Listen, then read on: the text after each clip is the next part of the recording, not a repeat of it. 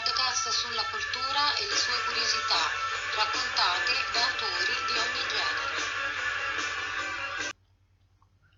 Questo è il secondo appuntamento con Gianluca Cicinelli, giornalista d'inchiesta, autore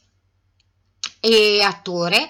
eh, che per prima cosa presenterà la sua video inchiesta dedicata al caso Moro dal titolo Coperte a destra e poi ci parlerà del caso di Davide Cervia. È una video inchiesta di un'ora e mezza che dura, che racconta tutte le incongruenze di quanto ci hanno detto fin qui su Via Fani. Via Fani, eh, la strage di Via Fani è diciamo, quella eh, cui, all'interno della quale viene rapito Aldo Moro e vengono uh, massacrati cinque agenti della scorta. E io avevo già fatto una conferenza sala del Cenacolo nel, della Camera eh, nel 2004 mi ero occupato della vicenda relativa alle lettere di Moro. E quindi eh, poi devo dire che all'epoca del rapimento Moro eh, io mh, facevo politica con molte altre migliaia di persone e eh, diciamo è un momento importante oltre che per il paese naturalmente anche perché eh, per una certa area dell'estrema divenne eh, il momento di una scelta, cioè se stare all'interno della, del quadro democratico e costituzionale oppure prendere altre strade. Io personalmente ho scelto appunto di esercitare poi anche la, la critica, diciamo così, al, al modello dominante eh, all'interno diciamo, dei confini della Costituzione, ma questo appunto riguarda un percorso personale che però poi negli anni... Scusami eh, se mm, ti interrompo, ehm, quale corrente politica, tu hai detto io ho fatto politica in quegli anni, in che senso, con movimenti studenteschi, eh, non so, raccontaci. Ma guarda, io facevo parte di un collettivo scolastico che all'epoca eh, non esisteva più lotta continua come organizzazione, ma esistevano dei collettivi che facevano riferimento al giornale Lotta Continua, eh, quindi erano dei collettivi diciamo non identificabili in realtà con eh, dei partiti, insomma, ecco. E poi dopodiché ehm, ci fu la confluenza di tre organizzazioni eh, per fondare un partito che si chiamava Democrazia Proletaria,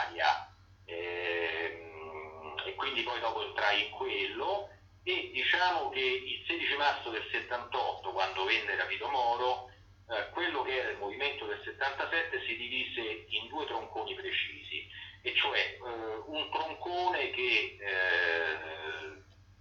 se non si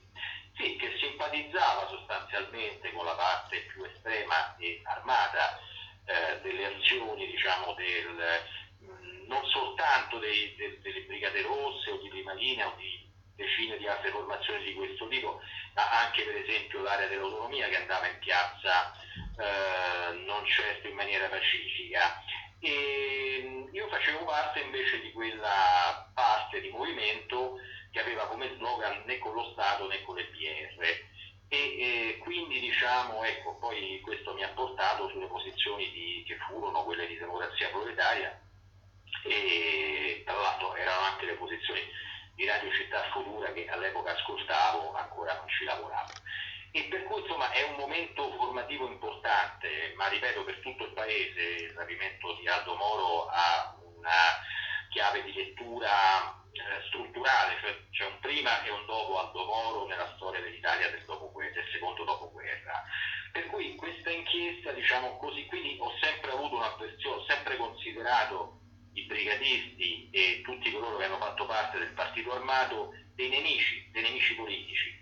Di, accuso loro insieme allo Stato di aver spezzato la carica di ribellione, di gioia eh, del movimento del 77 e la repressione non è avvenuta soltanto prima e dopo è avvenuta da parte dello Stato, ma prima è avvenuta all'interno del movimento su eh, posizioni eh, anche fisicamente diciamo così, di eh, minaccia per chi non eh, appoggiava eh, l'estremismo armato. Quindi diciamo, ho deciso di fare questa inchiesta perché eh, insieme allo Stato eh, coloro che hanno partecipato alle azioni delle Brigate Rosse hanno costituito una verità di comodo per quanto riguarda una serie di altre azioni in generale, ma la, eh, in particolare il rapimento di Aldo Moro. Voglio precisare da subito che io non ritengo che eh, il, almeno non abbiamo nessuna prova per dimostrare in questo momento che ci fossero altre presenze eh, quel giorno in via Fani, oltre a quelle dei brigadisti. Eh, ho fatto questa videoinchiesta che dimostra, diciamo così, oltre ogni ragionevole dubbio, che quella che ci hanno raccontato eh, è una ricostruzione dei fatti della strage di Via Fani che non corrisponde in alcun modo ai reperti trovati. Via Fani è l'unico momento, insieme al ritrovamento del cadavere di Aldo Moro, in cui anziché di noi parliamo di reperti fisici, cioè parliamo di eh, proiettili, di bossoli, di sangue, eh, purtroppo di cadaveri. E quindi eh, è qualcosa che è difficile da, eh, dire, eh, da confutare. Anche se su questo insomma, sono state costruite delle verità e in particolare queste verità fanno riferimento al memoriale Morucci che era eh, l'esponente diciamo, della colonna romana eh, che um, in qualche modo si occupava della questione armi e, mm, e, e quindi eh, è il suo racconto, Morucci si dissocia a un certo punto dopo gli anni Ottanta e comincia a raccontare eh, la dinamica di in cui era presente personalmente. Io ho trovato questa ricostruzione poco credibile, non soltanto io, ma in tanti. Eh, questo non significa, probabilmente anche perché diciamo, ci sono altre persone rimaste in libertà che eh, parteciparono all'azione e che eh, oggi si prenderebbero un ergastolo comunque se venissero identificate. Io però non faccio il poliziotto, non faccio il magistrato, faccio il giornalista, quindi eh, ho lavorato su quei reperti e credo che chiunque veda quell'inchiesta che si chiama Coperti a destra, eh, che gioca su un'ambiguità della parola, eh, il lato destro si riferisce al lato destro della strada di Via Fani, da cui si è eh, sparato, mentre la ricostruzione di eh, Molucci ehm, evita proprio di qualsiasi riferimento al fatto che si sia sparato da destra, perché dire dimostrare che si è sparato da destra significa aggiungere persone a quelle che la vulgata Stato Brigate Rosse ci ha tramandato del rapimento Moro. Ci ricordi l'anno in cui ti sei impegnato in questa uh, video inchiesta e le persone che vi hanno preso, vi hanno preso parte? Dunque, la preparazione è durata due anni eh, perché è stata meticolosa e il video è stato presentato, la video inchiesta è stata presentata nel dicembre del 2018 e mh, le, in particolare io ho utilizzato eh, alcune fonti molto interessanti e sono per quanto riguarda le eh, analogie tra il rapimento di Aldo Moro in Via Pani nel 78 e il rapimento eh, in Germania del presidente di Confindustria Martin Schleier ad opera della RAF, un'organizzazione terroristica di sinistra ehm, che appunto eh, in maniera analoga eh, uccise la scorta di eh, Schleier riuscendo a rapire l'ostaggio lasciandolo vivo in mezzo a un incrocio di fuoco molto consistente. E quindi eh, ne ho parlato con Gianluca Falanga che è uno storico eh, italiano che vive in Germania da tempo e che ha avuto accesso e ha lavorato e ha elaborato alcuni documenti della Stasi, il servizio segreto della Germania Est. E poi per quanto riguarda invece il contorno della vicenda, eh, ho fatto riferimento a un gruppo di studio che si chiama Collettivo 16 di marzo, eh, con il suo coordinatore eh, Franco Martinez, eh, per le incongruenze trovate nella perizia balistica fatta dalla Polizia di Stato nel 2015 per la Commissione Moro 2. Mm, mi sono avvalso della collaborazione di Domenico D'Avanzo che fa parte, eh, faceva parte del gruppo 16 di marzo per quanto riguarda la ricostruzione eh, delle armi presenti in Via Fani. Eh, infine mi sono avvalso di, e questa è la cosa più importante, della ehm, professionalità del perito balistico Paride Minervini, con il quale abbiamo ricostruito in un poligono di tiro eh, con le stesse armi utilizzate dai brigatisti, o quelle almeno che è stato detto sono state utilizzate, essere state utilizzate dai brigatisti, abbiamo ricostruito in un poligono di tiro eh, alcune situazioni della strage di Campani. E, al termine diciamo, di tutti questi eh, rilevamenti ehm, precisi, appunto, è, eh, insomma, diciamo, il senso dell'inchiesta è questa qua, per cui assolut- io al contrario di alcuni colleghi eh, non faccio illazioni, cioè non dico allora è andata così, dico non è andata come ci è stato raccontato. Credo che non siano illazioni, forse dopo tanti anni non sono giornalista, scusami se mi permetto questa illazione appunto. Credo che sia anche il desiderio di voler sciogliere dei nodi. Eh, I giornalisti però i nodi li devono, scegliere, li, devono sciogliere con documenti e fatti e testimoni e quindi eh, diciamo, ma questa non è una critica ai colleghi, io ho un mio metodo e naturalmente poi anch'io ho delle idee, però ripeto, eh, un giornalista ragiona su eh, fatti, documenti, testimoni e quindi eh, in base a questo secondo me alcune ipotesi sono state negli anni un po', un po azzardate. Io non ritengo che le Brigate Rosse, ehm, ritengo che ci sia stata una coincidenza sicuramente di intenti eh, tra, tra, tutti coloro che volevano eliminare Aldo Moro. E questo riguarda appunto non soltanto le Brigate Rosse, ma dobbiamo dirlo, eh, riguarda eh, tutta la politica estera degli Stati Uniti e quindi riguarda la Nato, riguarda alcune operazioni sport fatte dai servizi segreti degli statunitensi in Italia. Eh, una stessa parte, diciamo così, dell'apparato istituzionale italiano aveva interesse a eliminare Aldo Moro perché Aldo Moro ha portato avanti una politica anche di apertura in Medio Oriente nel solco di quella di Enrico Mattei, il presidente dell'ENI che eh, aprì, diciamo così, ehm, eh, le porte, diciamo, è colui che cominciò ad avere maggior rispetto per paesi, per la sovranità dei paesi medio orientali che eh, detenevano il petrolio e questo diede molto fastidio, tra l'altro Enrico Mattei eh, assassinato anche egli nonostante legalmente si, venga ancora eh, messo in dubbio che sia stato un attentato a far cadere il suo aereo eh, però ecco, Moro, l'eliminazione di Moro fa comodo a molti e fa comodo anche a quella parte, diciamo così, avversa del fatto di Varsavia allora che naturalmente non voleva che il Partito Comunista Italiano arrivasse all'area di governo. Moro è l'agnello sacrificale perfetto, però da questo a dire che da questa coincidenza di interessi ci siano state organiche presenze eh,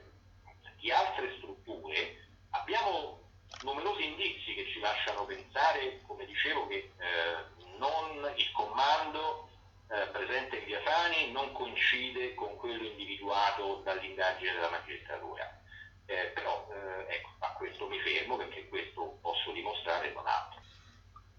L'altra inchiesta precedente a questa eh, dedicata all'ex presidente del Partito Democristiano Aldo Moro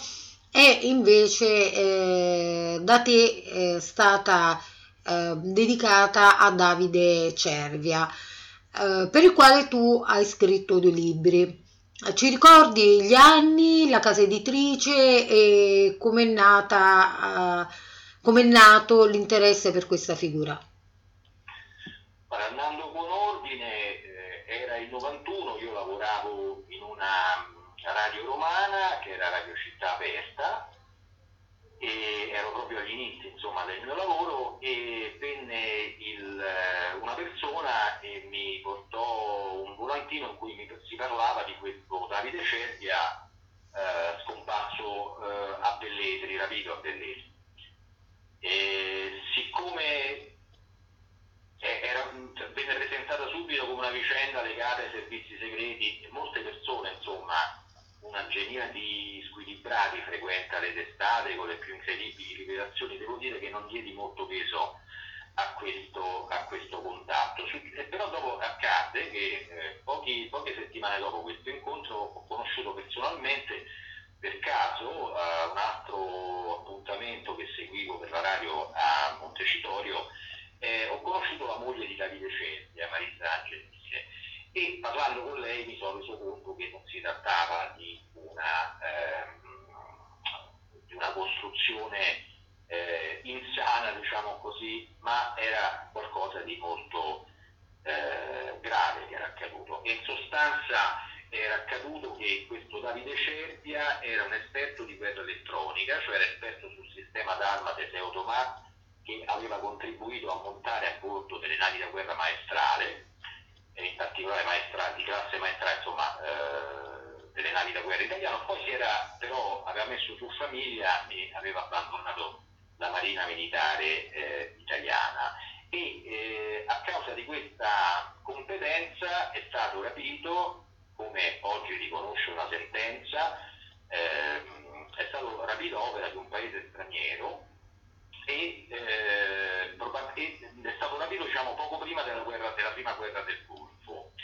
Eh, devo dire che questa storia è oggi nota all'opinione pubblica grazie principalmente al coraggio e alla determinazione di Marisa Gentile che non ha mai accettato la versione anche qui dello Stato per cui eh, Davide Cervi era scappato eh, perché stanco della vita eh, della nuova vita non eh, militare che conduceva e eh, per fare questo diciamo, abbiamo messo in piedi un comitato, il comitato per la verità su Davide Cervia. Alla fine il materiale accumulato era talmente tanto che nel 1994 insieme alla giornalista Laura Rosati abbiamo scritto un libro edito da Data News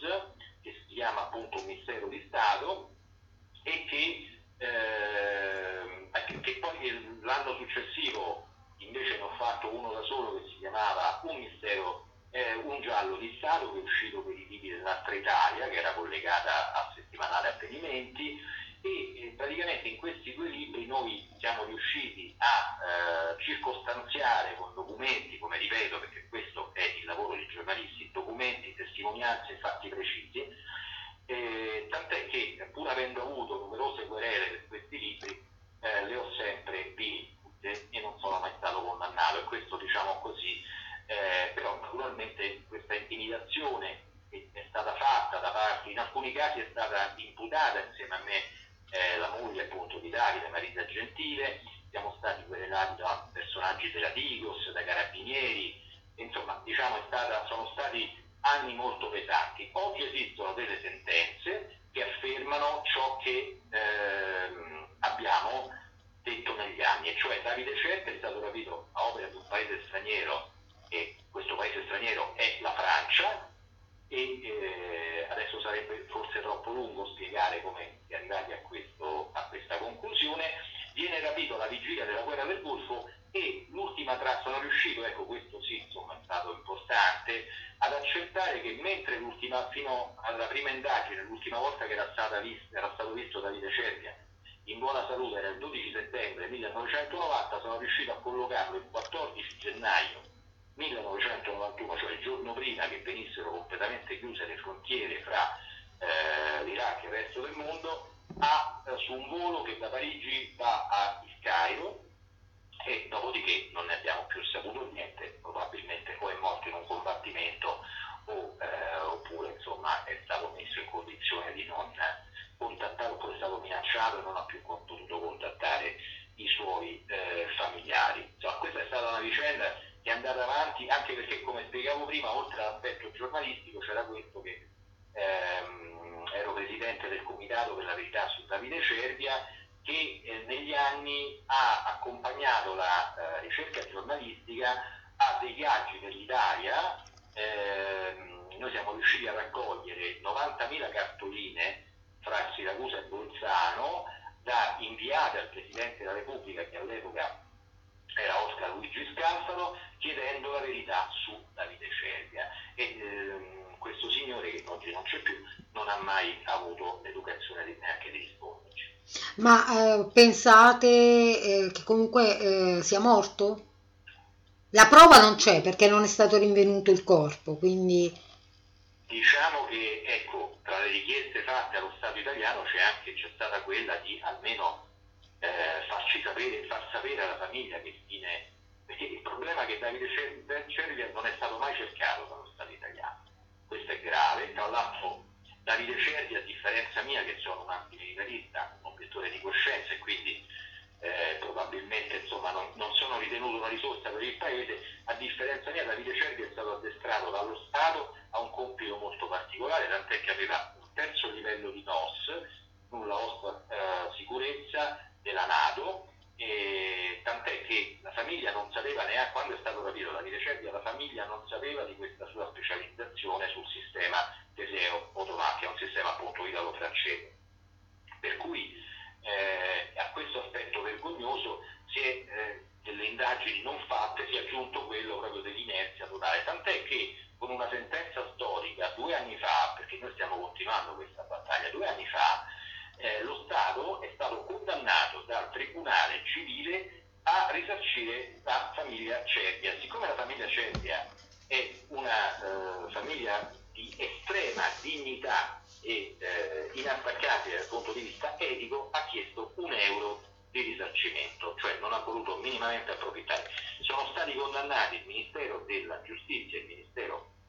della Difesa eh, per aver depistato, per non aver indagato, per aver allontanato la verità dal caso Cepia. È una sentenza che dobbiamo all'avvocato Licia D'Amico, che eh, non mi stancherò mai di ringraziare, eh, che, perché ha portato in questa, in questa vicenda eh, anche elementi giuridici inediti. Eh, lo Stato non era mai stato condannato per questo tipo di, eh, di reato. E, eh, quando era Presidente del Consiglio Conte c'era stato un mezzo impegno preso affinché eh,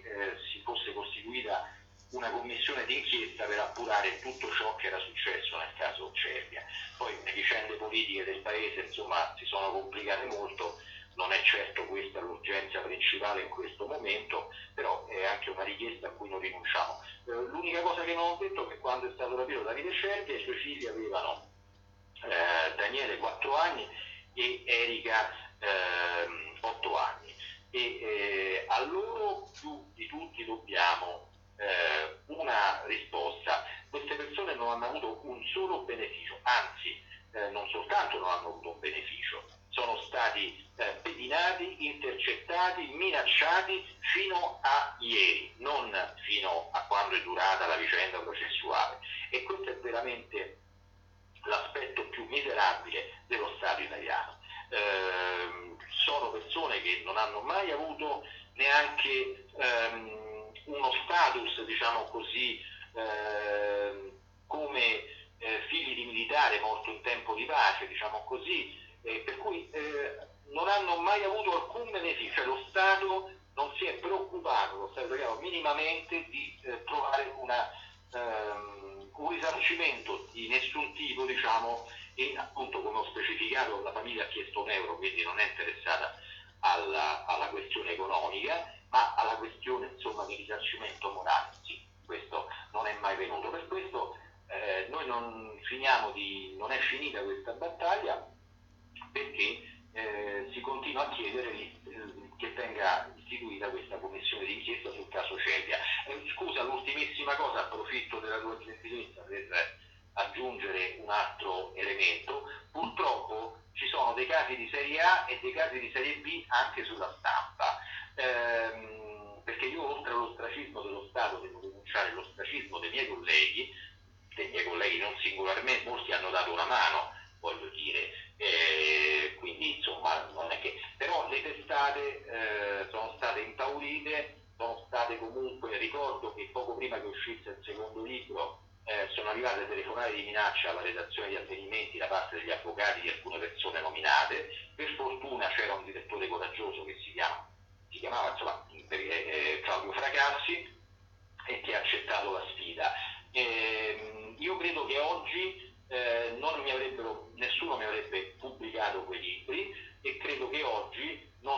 riusciti ad arrivare dove siamo arrivati con la verità, cioè la stampa è ormai totalmente asservita al potere. Mi dispiace dirlo, ci sono delle eccezioni, ma non sono eccezioni diciamo così nel giornalismo cosiddetto di mainstream, cioè quello principale, quello delle grandi testate che tutti conosciamo. Ci sono piccole, piccole redazioni che resistono, eh, ormai esauste perché senza soldi, senza prospettive economiche, però l'allineamento del giornalismo alle verità istituzionali, che è l'antitesi del giornalismo, che deve quantomeno rendere conto di tutte le voci, è veramente insomma, una cosa che eh, a dir poco si trova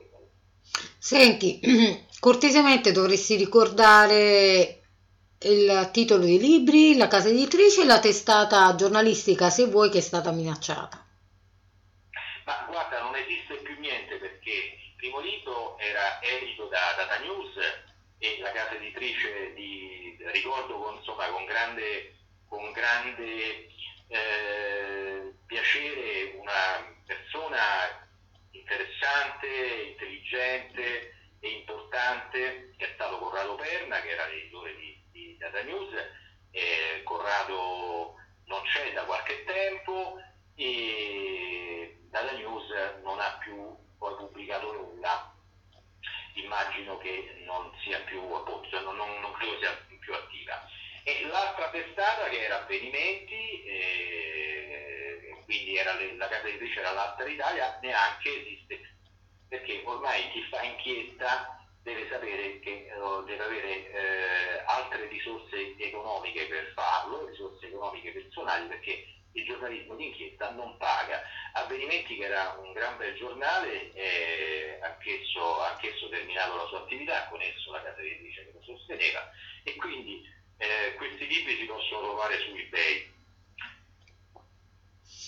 ti ringrazio Gianluca, ci diamo appuntamento a lunedì prossimo e parleremo della tua attività teatrale. Grazie allora, buona serata. Grazie a te.